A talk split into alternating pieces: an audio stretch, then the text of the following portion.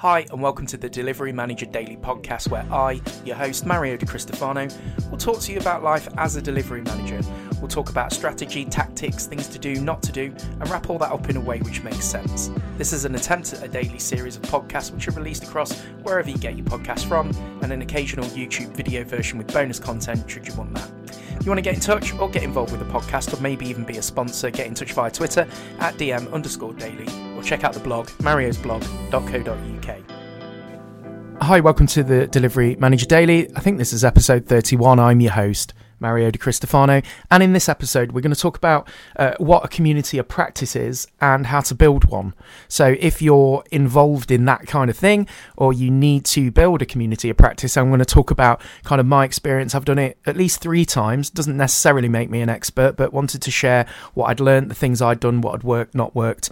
And, um, there's a YouTube version of this. So go over to YouTube, go over to the uh, the channel. I've got absolutely no idea what it's called because I've completely forgot, but I'll put it in the notes and go over and watch the video version too. And there's some extra content, so that's all really exciting. But if you're on your way home, maybe a long home drive from wherever you're going, uh, maybe you finished work, maybe you're listening to me on your Christmas drive home rather than Chris Rea. Probably not, but strap in and welcome to the podcast. So, communities of practice, what are they? Well, I find it quite interesting in organizations talking about communities of practices and centers of excellence. And for this podcast, I'm not going to delve into the murky world of the difference between the two and the fact that they're often misaligned and miscommunicated and one bleeds into another, actually. Um, and that's not what this podcast's about. We're talking about uh, what I think a community of practice is and what it should do. Um, and just some context. I was talking to a colleague, and they are considering setting up a community of practice, and they'd asked me kind of what my thoughts were, and I'd realised that. I've done this probably three times. I've done this for a, a pretty big client, and that went pretty well. I run what I like to think is a community of practice, so I wanted to kind of share some experiences um, that I'd learned doing that.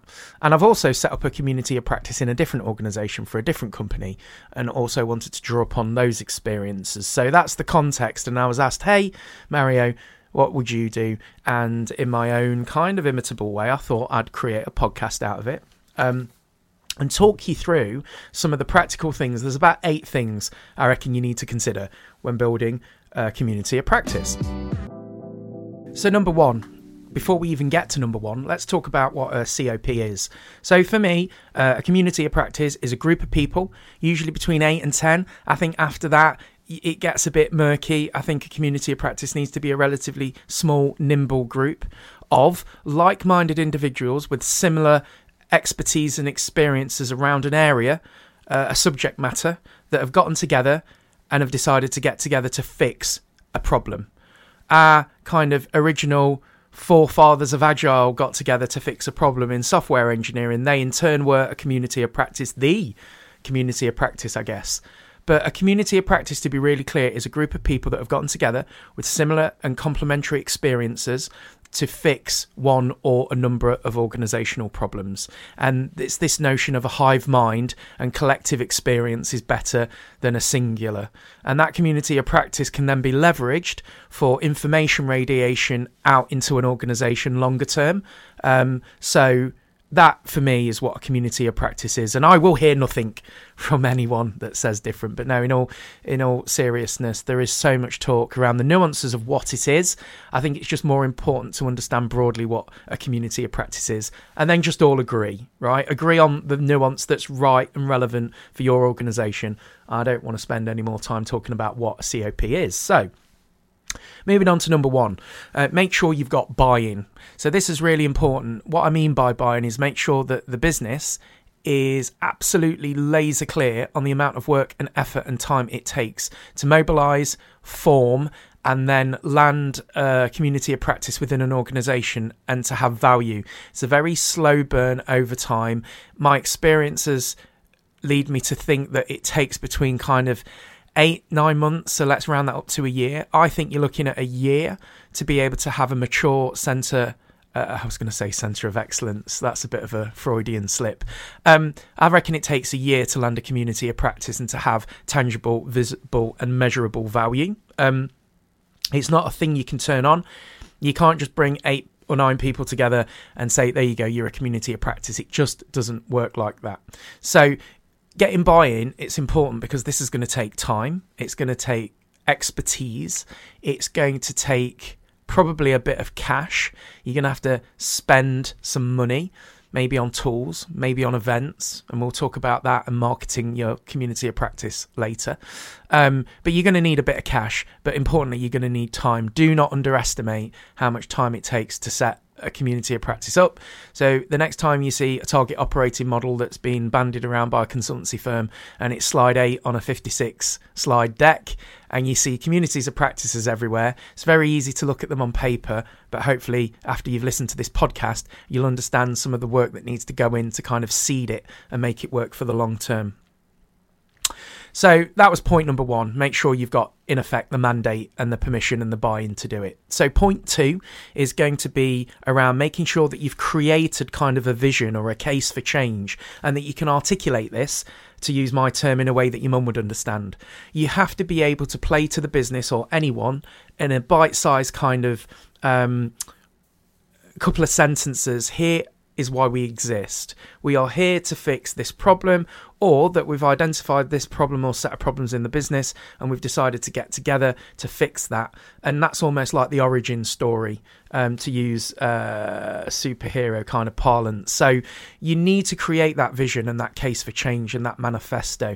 And this needs to be the rules to with which you all swarm around. So regardless of discipline, whether we're talking about architecture, whether we're talking about software engineering, or whether I bring my kind of lean into this, which is delivery management. Um, Um, it's the same. You need to have that totem pole of here's why we exist and you need to be able to justify and validate why you've all swarmed together. So this has to be about fixing a tangible set of problems within the business or the organization and also the value that you commit to adding over time, whether that's internally within your organization or externally to within the industry itself to with which whatever you're an expert in. So it's really important that you kind of set your stall out in that way and you're going to need to craft some really nicely polished wording and language and set the tone of voice because because that's going to be part of your brand, which we'll also talk about later.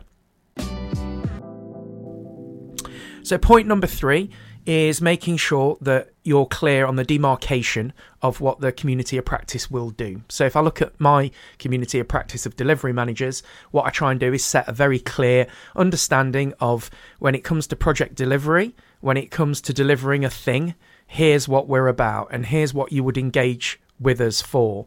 So we have uh, delivery managers that are really good at mobilizing projects. We have really good delivery managers that are really good at managing those longer term kind of um, managed type service, kind of bedded in and delivering value over time, keeping things stable, doing all the reporting, that kind of delivery manager.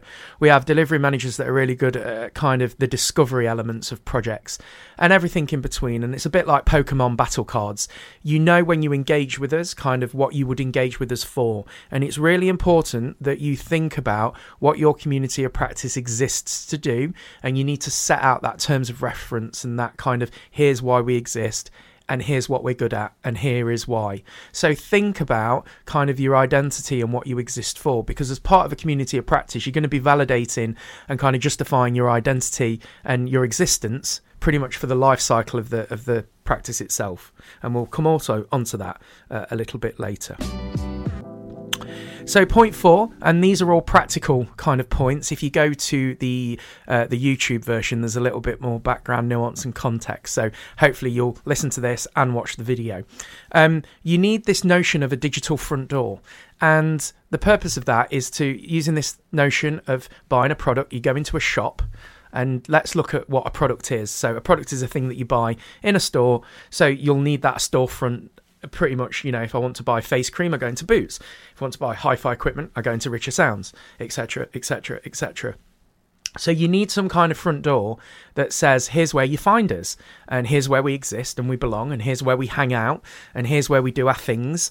And that is often in organizations a confluence site or a sharepoint site. So again hopefully you're getting the the um, the idea that you're creating quite a bit of collateral here right? So you need that front door to be able to tell people whether they're new to the organization or whether they've been at the organization for years and years and years here's how you find us and here's how you engage with us. So maybe it's a sharepoint site with pictures of everyone in the um, in the uh, community of practice, their particular expertise. Maybe you've done some, again, using that Pokemon battle card style kind of ranking of who's great at this particular thing or who's great at this particular thing. And it's starting to give your community pr- of practice a sense of identity.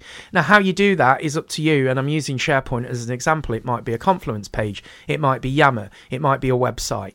Um, but internally, you're going to want to be able to publicize kind of your existence and how to get in touch with you. So you really need to think about that because it's an extremely important part of growing the community of practice. If no one can find you and no one knows who you are, then you're not going to be uh, engaged with.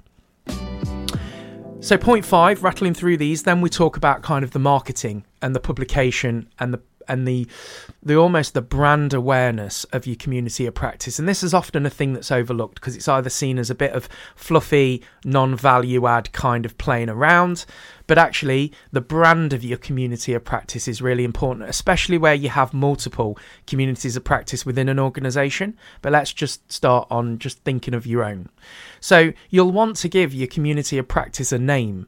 And the purpose of that is so much more than just the potential to see it as a vanity thing.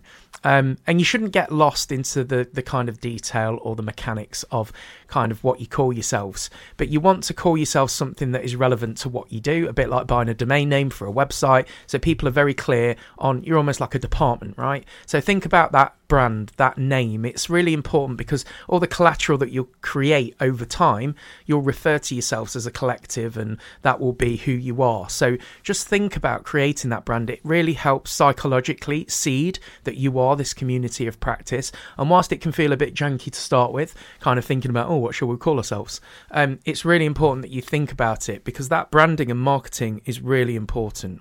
So it's massively undervalued and not really talked about, but don't do it at your peril, else otherwise you're kind of a hodgepodge of people that don't really know kind of sort of who you are and it helps to create that bond. And you can make it an experiential event in itself right? You can do polls you could do a retro you could video it and kind of publicize it on here's how we came together and what we did and it creates a bit of fun and identity. And you need to think about kind of how you do this because people will want to know how you got to where you are why you exist and it's important storytelling in terms of how you grow and how you build and people are going to be interested in that whether you think they will be or not. So when you're building a community community of practice. Think about a brand, think about at least a name, um, and think about how you talk about yourself and your tone of voice in all your communication going forward. That is really important. So the next thing is is kind of commitment to do something. And my colleague asked a really good question. Well, how do you like measure the value of a community of practice like how, how do you do that? Because that's what the management teams are going to want. They're going to want to know well what value have you added? And i thought that was a really really good question. And and i've tackled this sometimes accidentally found a way of tackling this using software. But the first thing that i think is important is to diarize some events over the next three six nine months. And these are commitments um, that your community of practice will commit to to add value across the organization. So let's say we're a group of delivery managers. You want to highlight um, and diarize events. Maybe you'll do a quarterly podcast. Maybe you'll do a fortnightly panel discussion of a particular theme around delivery. Maybe you want to do a weekly kind of ask me anything. Maybe you want to do a quarterly kind of show and tell of here are the things we did over the last three months. Here are the problems that we tackled, and here's what we did, or here's here's the value that we add to the wider industry. And these events act as a couple of things. Firstly, it's collateral that you can market and and get people to kind of uh, be excited about and create a bit of a buzz around. But also, it holds you as a group of people accountable for doing the things because what you don't want to do is um, commit to a date to do a thing and then you don't do it. You'll lose value overnight. So it's really important that you use those diarised events to kind of keep you on track and keep you going. There's a bit of a, a long tail of managing a community of practice. It starts with this huge increase of hype cycle and everyone's excited and ready to get going and then it kind of tails off really dramatically as people get onto their day jobs and kind of forget that they're part of this kind of band of people to do a thing so when you're building your community a practice, think about leveraging a calendar of events. And those events might be introductions to who you are, they might be little talking head videos on Yammer um, about kind of hi, I'm Mario and I'm an expert in kind of thing, and you get everyone to kind of do those. That is reusable collateral that you can put on the SharePoint front door. You can put it on Yammer. You can put it on if suitable and you're going external, put it on your company's kind of uh, Twitter feed, that kind of thing. So start to think about creating content and then chopping it up into reusable bits that you can use throughout the existence of your community of practice. And this kind of content creation and seeding and marketing is often alien as a skill to many. So don't be afraid to kind of go and seek an expert to help you to do that. But also, please don't underestimate that it's a valid part of building a community of practice. And a lot of the times, organizations get it wrong because they don't put enough kind of um, value into the building of this community of practice. So it's really important that you think about diarising events and kind of committing to a calendar of, of value over time. Um, so do that. This episode sponsored by ND Technology Services for IT consultancy and digital delivery projects and Creative Pixel. If you want an affordable bespoke website which won't break the bank, get in touch. creativepixel.me.uk forward slash DM Daily for a 10% discount on all websites. Looking at my notes, and I'm looking at point seven and eight, and because I did say there were about eight things, and we've talked about brand anyway, that was one of them.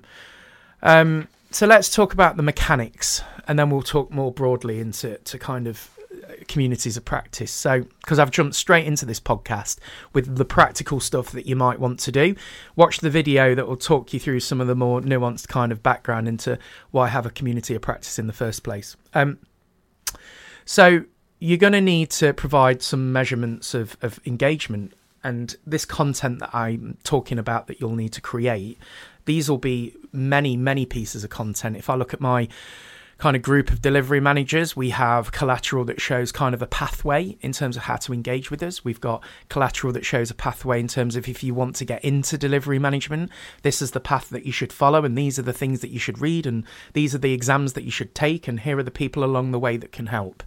We have blueprints and charters to tell you about how we mobilize and kick off projects and the kind of sort of attitudes that we have in terms of delivery and what you can expect from us when you engage with us. Again that kind of notion of a product. So i want to talk about the commoditization of a service delivery because it's something that organizations really struggle to get their heads around. And actually you set up a community of practice in my mind in part to help with the commoditization of a specialist skill. People are often worried that by automating or commoditizing or simplifying what they do, they therefore are going to do themselves out of a job. And I believe quite vehemently that you should aim in any organization, no matter what you do, to put yourself out of a job by constantly adding so much value that it becomes as turnkey as possible.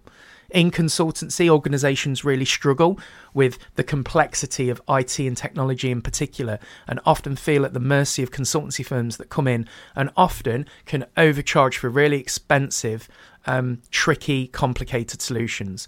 So, in technology, you have the notion of accelerators.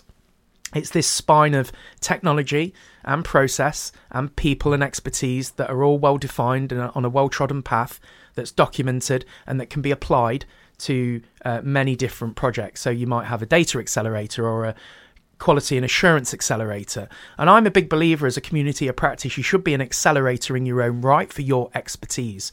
So I'm pretty convinced in my community of practice that we're an accelerator by if you want to know anything about delivery, there is a absolute compendium of of content that you can read and learn and watch, whether it's the podcasts, whether it's the lunch and learns, whether it's videos, whether it's documentation or blueprints, but you know where to go.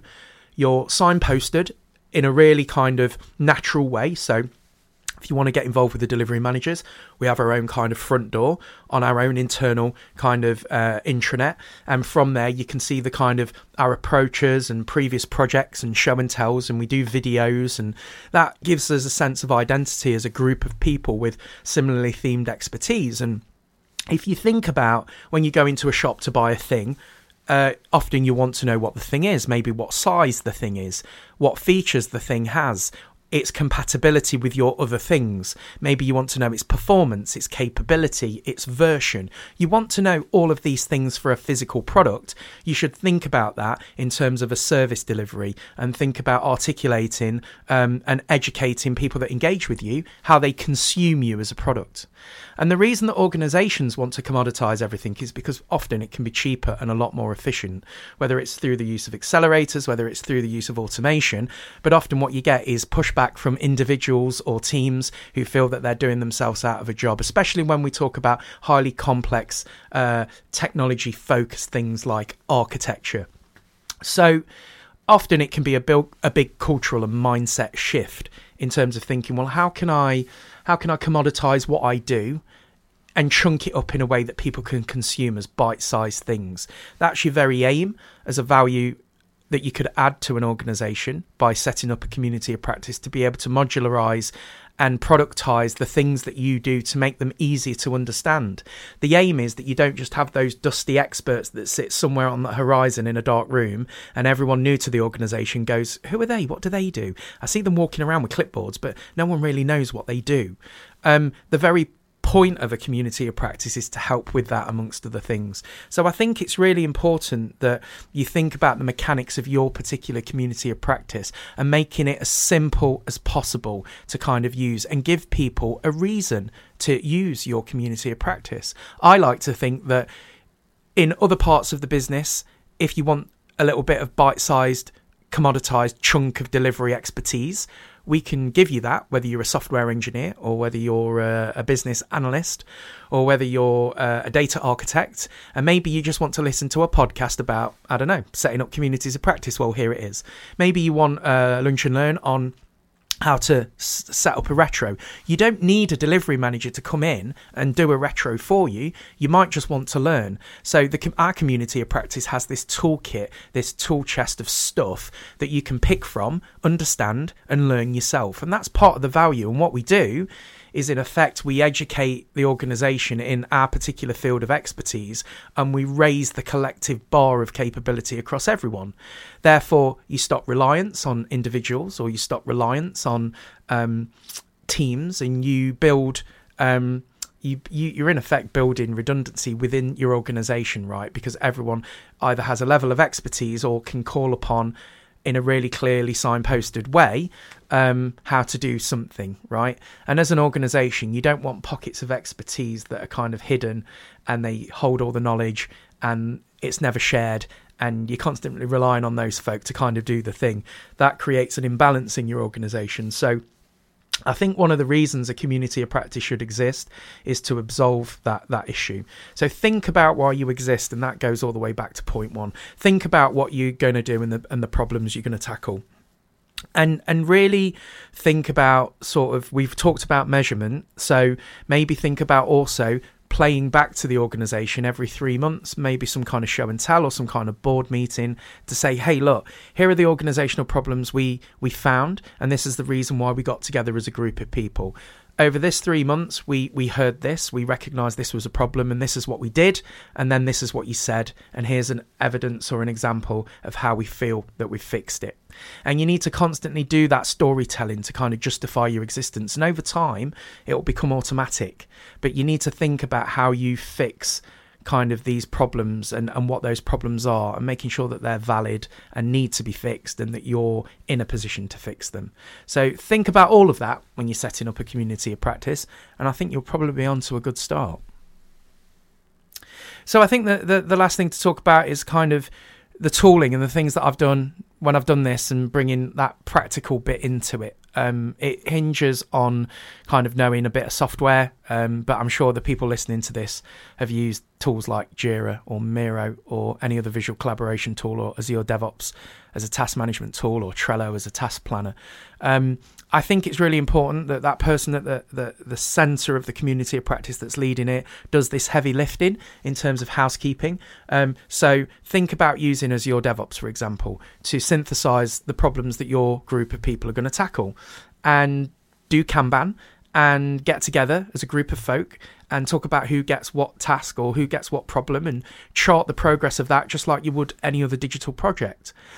The reason for doing that, as well as keeping you all on track, is you can use the inherent reporting tools in a tool like Azure DevOps or Jira to demonstrate progress, either task allocation or progress over time, or the, using the notion of burn down to chart progress. And this will give you collateral to use in various board updates and meetings to say, hey, look, here are the problems that we've documented, and we work in an agile way using Kanban uh, almost that kind of lean lean coffee approach, I guess, which is another technique you can use to get together. We'll quickly talk about how you identify and triage problems in a little bit more detail in a minute. I'm trying to keep this podcast under 30 minutes. Um, but think about using tooling to help you chart progress. If you're using Yammer for content seeding, look at and use the engagement metrics so you can demonstrate to the organization look, this guide that we produced on how to do a cloud migration had 256 likes, it was open 300 times. That demonstrates engagement, right? It demonstrates value. Yeah, it's a bit opaque and yeah, it's a bit arbitrary, but when you're directors or your board or your team leads uh, or, or, your project stakeholders are asking, well, come on, what have you done and what evidence have you got? You can leverage all of this and tell a narrative, a story to help hopefully demonstrate that kind of uh, organizational and social value that you're, you're hopefully providing. Um, so think about the tooling that you use. Um, use some kind of task management tool and use the inherent tooling um, that you've got at your disposal. A lot of organizations, I think, um, Yammer's massively mis- misused or not used. And I know it's a really old tool, um, but it can be a great way of um, getting a kind of natural, flowy, face to face virtual communication going and we've used it and I've used it successfully in at least two organizations to kind of promote the community of practice itself to get people engaged in conversation and to get people to also help talk about organizational problems and why our community of practice might be able to uh, help fix it. Maybe not Yammer it may be Slack or it may be something else but think about that tooling that you've got within the organization that you can use and then just finally, talking about kind of the problems that you'll fix. If you're thinking about setting up a community of practice, there's already probably going to be a, a reason as to why. So if you've articulated that, great. But one of the um, the things that you can do, and I've talked about using tooling to identify and then articulate organizational issues, identify them, get them onto a backlog, and then commit to fixing them. You can also do uh, things like lean coffee. And this is the notion of getting small groups of people together over a very short amount of time um, to create a board of tasks or problems or issues in the organization and then within a very short period of time you prioritize them you start the timer you start talking about them you do majority voting um, and then you kind of stop and move on to the next thing and over a very short period of time you can create a prioritized list of things that you all collectively agree on to do now, this isn't to go into an organization broadly and widely and talk about all the organizational problems. I'm suggesting that you do this within the field of your expertise. So if you're setting up an architecture community of practice, do it within the architecture element of the business. If you're doing delivery, the delivery part of the business, etc., etc. Um, but think about using uh, things like lean coffee as well. Um, so that's a really good way of quick prioritization. But again, this is why you need this person at the center of the community of practice to help drive these things forward. Um, so I've talked a lot about setting up a COP, and in short, I just wanted to summarize. You're going to want to set up a community of practice to uh, get a collective group of people with similar skills and combined experience to fix a set of organizational problems. And the reason that you want to use a community of practice is to leverage the hive mind to help fix those problems in a way that is sustainable and pragmatic and, uh, and valid for the problem, but to also leverage people's kind of collective experience. You get a much more measured and balanced solution. the weaponization of that knowledge and that expertise into a community of practice can add organizational value over time.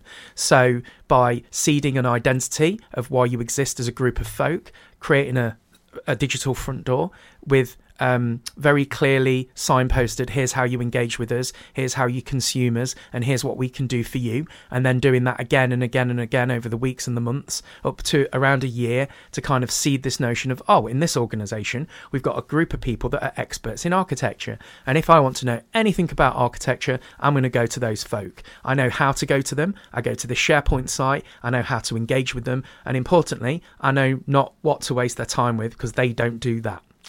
Um, so you've built this community of practice, you've seeded it, you've created a brand and an identity. Maybe you want to interface with the external uh, world in your field. So our group of delivery managers might want to do a panel discussion at a delivery event somewhere else, maybe for another vendor. Um, you start to build that kind of social and industry value, and you become almost independent within your own organization, being that group of experts that really can advise, guide, provide guardrails, provide assistance, and provide practical help for those that need it in that particular field. And that's what a community of practice is. So if you're setting one up, you'll need to get buy in from the organisation. You'll need to make sure you've got time, the right people, the right leadership in place to deliver the community of practice. You've got expertise in marketing, content creation, a tone of voice, and you've thought about all of this before you even think about, well, what, what is a community of practice? And then put it in place, deliver it week on week, do um, meetings, create minutes, have board playbacks, and over a year, if you do that consistently, you'll create a framework for the community of practice, regardless of who comes in and out of it. And that's how you scale the community of practice. But the processes, the ways of working, and the terms of engagement are so set and slick that it exists in its own right. And that is when you've built a community of practice. So I hope you enjoyed uh, today's podcast. We're dead on 30 minutes. I'm getting better at this, I think. Uh, thanks for listening. I'm really grateful. Uh, the podcast really took off this year, and we've got lots of really good stuff uh, in 2023 that I'm excited to do. So we started doing the video stuff as well. Um, so do go over to YouTube and watch that, and uh, join me on Twitter, DM underscore daily or at Mario DC if you have comments or feedback or criticism, or you want to get involved in the conversation. But thanks for listening. I'm your host. Mario, and have a very wonderful day. And I'm recording this about six days before Christmas, so Merry Christmas! I just want to take this opportunity to let you know that I do have a small web and app company that I run on the side to my day to day job. I build websites, small applications, and you can get in touch with me if you want a website built. Maybe you want to start a new business or a side hustle, or you need to talk to someone for some advice and not sure where to go. Get in touch with me at creativepixel.me.uk. Quote the podcast, DM daily, you'll get a 10% discount on any work that you uh, have done with me. So check it out.